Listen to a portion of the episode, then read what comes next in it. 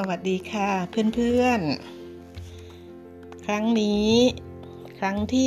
59 ค่ะ 4 กุมภาพันธ์ 2564 เพื่อนๆ ได้ชื่นชม ผลิตภัณฑ์ของตัวเองบ้างหรือเปล่า ฟังดิฉันมา 59 ครั้ง ครั้งใหม่ ๆ ดิฉันแนะนำเรื่องการปลูกต้นไม้ ด้วยตัวเองดูแลต้นไม้ด้วยตัวเอง มาถึงวันนี้ก็ผ่านมาเป็นเดือนๆแล้ว คงมีเพื่อนบางท่านเนี่ยได้ปลูกต้นไม้แล้วนะคะ ได้ชื่นชมผลิตภัณฑ์ แล้วบางท่านก็คงได้ทานผักที่ปลูกเองแล้ว ตัวดิฉันเองวันนี้ดิฉันเหนื่อยเลยค่ะ เรียกว่าเหนื่อยเกินกำลังของวัยตัวเองไปนิดนึง แต่ก็ฝืนทำจนเสร็จ ที่จริงทำมาสองวันแล้วค่ะเพื่อนๆ ดิฉันปลุกปล้ำกับการตัดต้นกล้วยนะคะ ไม่ได้ตัดไม่ไม่ขอโทษ ไม่ได้ตัดเอาเอาลงมากินนะคะ แต่ตัดหน่อกล้วยตามที่ดิฉันเคยชวนคุยไว้ไงคะ เพื่อให้เขาเตี้ยไงคะ การทำให้เขาเตี้ยเนี่ยมันดีต่อเราซึ่งต้องอยู่บ้านคนเดียว จะได้ไม่ไม่เออเก็บยากตอนที่เขาสุก แล้วก็เวลาจะใช้ใบก็ง่ายไงคะเพราะเขาเตี้ย ดิฉันมีกล้วยอยู่ข้างบ้านด้านถ้าหันหน้าออกถนนด้านขวามือเนี่ย ดิฉันก็มีต้นกล้วยนะคะ แล้วก็หลังบ้านก็อีกกอหนึ่งวันนี้ดิฉันทำมาสองวันแล้วก็คือเอาเลื่อยนะคะ ไปเลื่อย ไปเลื่อยหนอกกล้วยที่เขาเเริ่มจะเป็นหนุ่มเป็นสาวว่าพูดง่าย ๆนะคะ แต่เรามั่นใจแล้วว่าเขาเนี่ยจะยังไม่ยังไม่พร้อมที่จะออกออกปลีอะค่ะ เราก็เลื่อยเขานะคะให้มีความสูงอยู่แค่ประมาณเอวเราเนี่ยค่ะ เลื่อยทิ้งไปเลยค่ะ เลื่อยออกไปเลย ดิฉันทำแล้วก็ต้องยกกล้วยซึ่งแข็งแรงอะนะคะ คือเขาหนักอะ แล้วก็ใบของกล้วยก็เสียดายฉันก็ต้องตัดใบเป็นทางๆออกมา เราทำอย่างนี้มันดีต่อสุขภาพนะคะ เพื่อนๆเราได้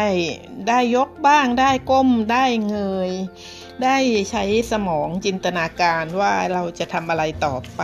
นะคะ อย่างดิฉันตัดกล้วยเพื่อให้เขาแตกใหม่ขึ้นมา แล้วเขาแตกใหม่เนี่ยเขาก็จะเตี้ยลงไงคะ พอวันหน้าเขาออกลูกดิฉันก็ดูแลเขาง่ายขึ้น แล้วเขาก็ไม่ไปบังแสงให้กับเพื่อนบ้านน่นะคะ เพราะว่าถ้าปล่อยสูง 3 เมตรตามปกติเนี่ยบางกล้วยดูแลดีๆ เนี่ยบางทิ้งครั้งถึง 4 เมตรนะคะทำให้เขาแผ่กว้างเกินไปแล้วก็ล่มเงาเนี่ยไปไปรบกวนเพื่อนบ้านได้ค่ะดิฉันก็เลยใช้เวลาในการดูแลต้นกล้วยเนี่ยตัดกล้วย แล้วยังได้ใบกล้วยที่งามๆเนี่ยไปฝากเอาไปฝากเพื่อนบ้านนะคะที่อยู่ตรงข้ามกันนะเพราะว่ามีคนแก่เยอะค่ะมีผู้สูงวัยอยู่ในชุมชนเนี่ยเขาก็ต้องการใบใบกล้วยไปทำอาหารไปห่อหมกไปทำข้าวต้มมัดอะไรพวกนี้นะเขาดีใจค่ะ ที่ได้ใบกล้วยนะคะ เพราะว่าในชุมชนในกรุงเทพเนี่ยก็ไม่ใช่ว่ามีต้นกล้วยเยอะนัก ถ้าต้องไปซื้อที่ตลาดเพื่อที่จะมาทำก็ส่วนใหญ่ก็ไม่ได้ไปกันนะคะ นี่ก็เป็นเรื่องหนึ่งที่อยากนำมาฝากในวันนี้ว่าดิฉันไปดูแลต้นกล้วยเลยหายหน้าหายตานะคะ แล้วเดี๋ยวดิฉันก็เออจะตากใบกล้วยใบตองที่ที่มันเสียเสียมันแย่ๆนะดิฉันก็จะตากทิ้งไว้ตากแดดอะนะคะ แล้ววันหนึ่งพอเขากรอบดีแล้วเราก็จะสามารถเอาไปผสมดินบ้างละเอาไปบังทำให้เขาเป็นเล็กๆอะนะคะ แล้วก็บังบังแดดให้กับกระถางต้นไม้ตรงคลุมดินนะคะ อันนี้ก็คือชีวิตคนเมือง ชีวิตคนเมืองเนี่ยใบไม้ ใบไม้มีค่านะคะ โดยเฉพาะใบกล้วยต้นกล้วยเนี่ยทิ้งไม่ได้เลยค่ะ เดี๋ยวเนี่ยว่างๆดิฉันก็จะไปสับเขาอะนะคะ เอาเลื่อยเนี่ยเลื่อยก่อนเลื่อยให้มันเป็นเเหมือนที่เราจะลอยกระทงอะคะ่ะ หลังจากนั้นก็ตากแดดไงคะแล้วก็ทำให้เป็นชิ้นเล็กๆแล้วใส่ถุงเก็บไว้นะคะ ตากแดดใส่ถุงเก็บไว้ใช้ นี่ก็เป็นเรื่องราวที่ด้วยความด้วยความรักเพื่อนๆค่ะ ถ้าเพื่อนๆมีโอกาสทำสิ่งเหล่านี้เนี่ยนอกจากเพื่อนๆจะได้ออกกำลังกาย ได้ใช้จินตนาการแล้วเพื่อนๆก็ยังได้สัมผัสกับธรรมชาติ ได้จับดินนะคะ ได้จับใบไม้ ได้จำได้ว่าเราปลูกอะไรไว้ตรงไหนบ้างนะคะมันคือเกิดการเอาใจใส่ดูแลค่ะ ความรักก็จะเกิดขึ้นมานะคะ ความผูกพันกับ ธรรมชาติรอบตัวโดยเฉพาะในบ้านของเราเองเนี่ยก็จะเกิดขึ้นมาสิ่งเหล่านี้จะทำให้ตัวเราเนี่ยจะเป็นคนอ่อนโยนขึ้นค่ะ เป็นคนอ่อนโยนแล้วก็ละมุนละม่อมละเมียดละไม เป็นอารมณ์ เป็นคนอารมณ์กลมกล่อมอะค่ะเพื่อนๆ ลองดูนะคะ ชีวิตที่เหมาะกับคนเมืองก็เป็นชีวิตแบบนี้ละค่ะ ที่ดินเล็กน้อยนะคะ ก็ปลูก ตรงนั้นตรงนี้เต็มบ้านไปหมดตามความเหมาะสม ถ้าเมื่อไหร่เพื่อนๆเกิดความรู้สึกชอบในการดูแลต้นไม้แล้วเพื่อนๆจะทราบค่ะว่ามันมันเพลิดเพลินมากแล้วก็เอ่อทำให้เราใช้เวลาผ่านไปอย่างไม่สนใจเลยว่ามันกี่โมงนะคะดิฉันจนหิวอะค่ะ พอสัญชาตญาณบอกว่าต้องต้องพอแล้วนะ ตอนนี้ต้องดูแลกระเพาะอาหารแล้วเนี่ยเราก็ต้องวางมือนะถึงได้ทำเฉพาะเรื่องเรื่องกล้วยเนี่ยทำอยู่สองวันค่ะเพื่อนๆ แล้วยังไอ้สองวันมาเนี้ยดิฉันยังใช้เวลาในการปรับภูมิทัศน์ของดิฉันเองบนดาดฟ้า เพื่อนเก่าคงทราบนะคะ ว่าดิฉันปลูกต้นไม้บนดาดฟ้าไว้เยอะเลย ก็เอาละภูมิทัศน์เดิมเนี่ยเบื่อละก็จินตนาการมโน มโนแล้วก็ย้ายกระถางตรงนี้ไปไว้ตรงนั้นอะไรอย่างเนี้ยนะคะ ดิฉันก็เพาะต้นดาวเรืองแล้วช่วงนี้เขาออกดอกรุ่นแรกทุกกระถาง ดิฉันก็นำมารวมกัน แล้วดิฉันก็จินตนาการนะคะมโนว่าดิฉันมีสวน สวนดอกดาวเรือง เพราะว่าดิฉันเอากระถางเนี่ยมารวมเป็นกลุ่มไงคะเออเนี่ยมันเป็นความสงบสุขของเราที่หาได้เอง จากตัวเราเองค่ะเพื่อน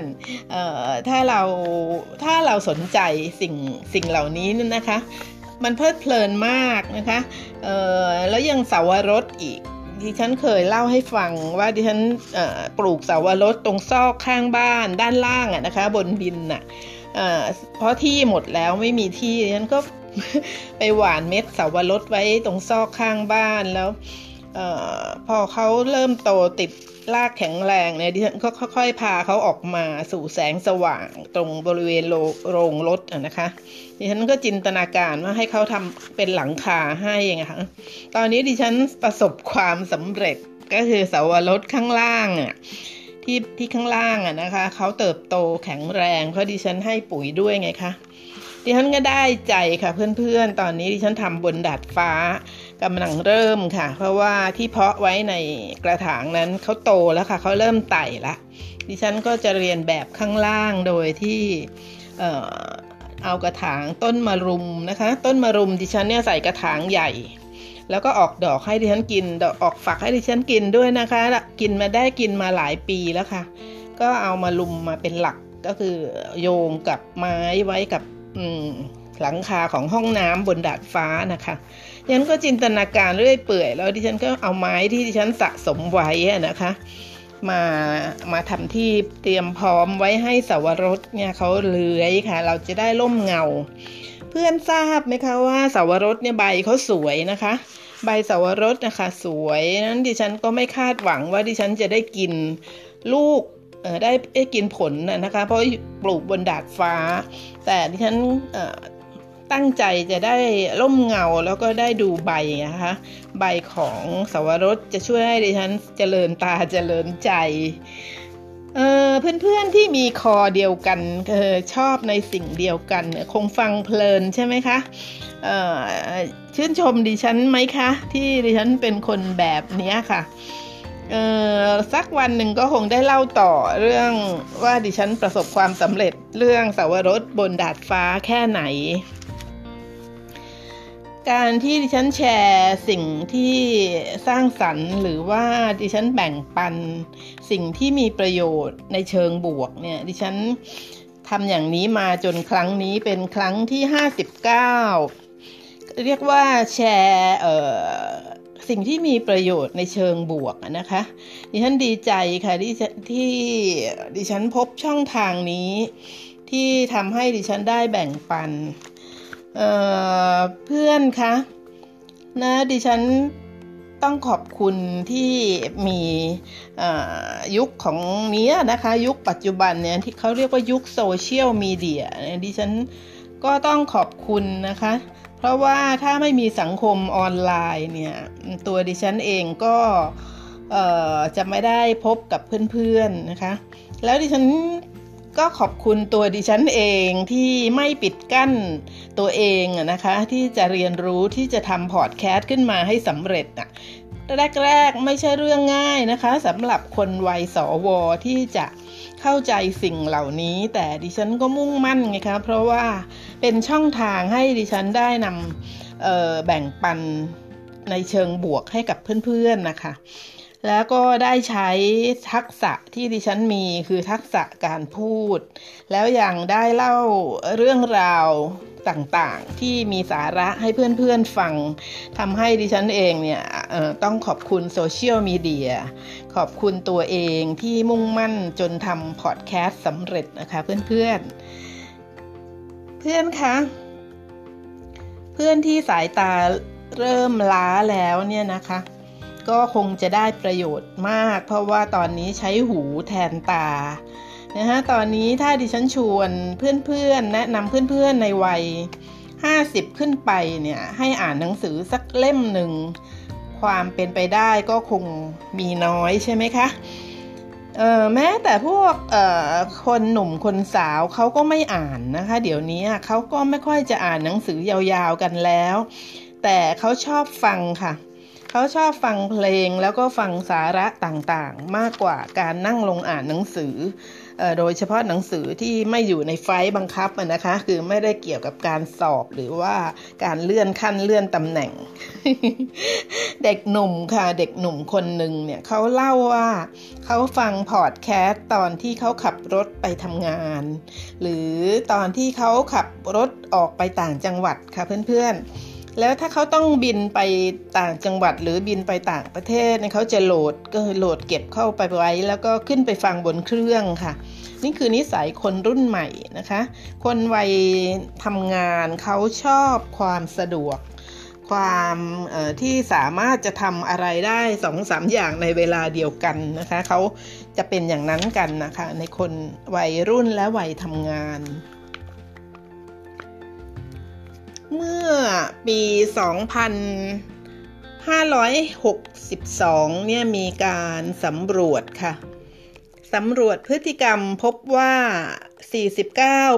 49%ฟังขณะอยู่ที่บ้านค่ะ แล้ว 22%เนี่ยฟังขณะอยู่ในรถค่ะ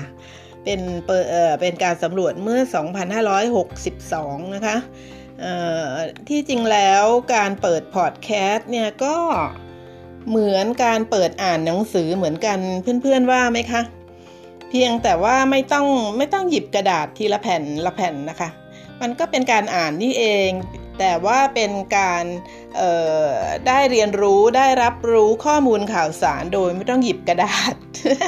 แล้วยังแถมได้ทำสิ่งอื่นไปด้วย เช่นได้รดน้ำต้นไม้ไปด้วย หรือว่าได้ขับรถ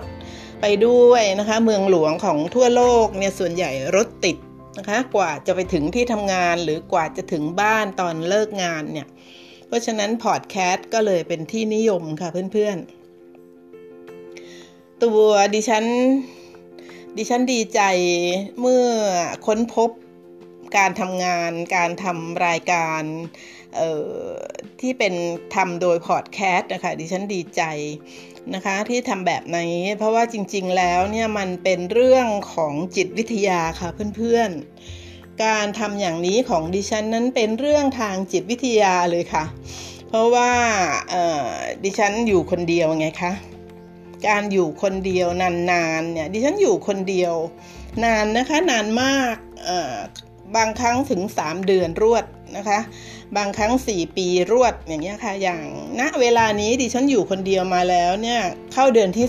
2ดังนั้นการการอยู่คนเดียวเนี่ยค่ะออพอ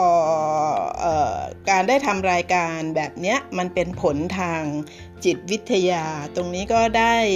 ให้เพื่อนได้เพิ่มพูนนะคะความที่ดิฉันแชร์ให้นะคะก็คือ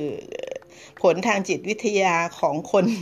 ที่จัดรายการลักษณะนี้นะคะ เป็นเพราะว่าดิฉันอยู่คนเดียวแล้วก็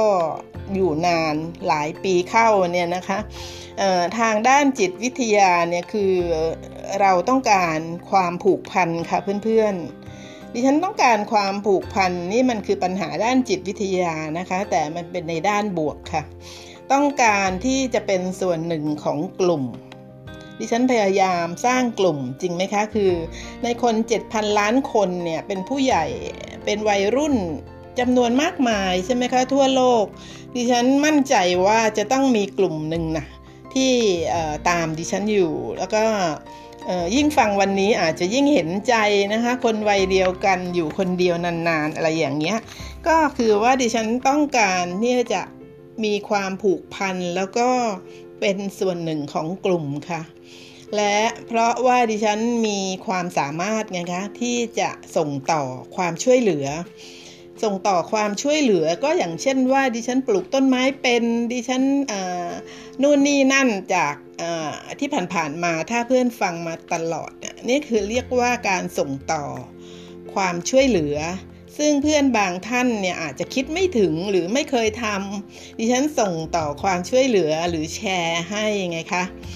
เมื่อมั่นใจว่ายังไงยังไงเนี่ยก็จะมีคนสักกลุ่มหลักหน้านะคะ ที่ชอบฟังและยินดีรับดิฉันเป็นเพื่อนไงคะ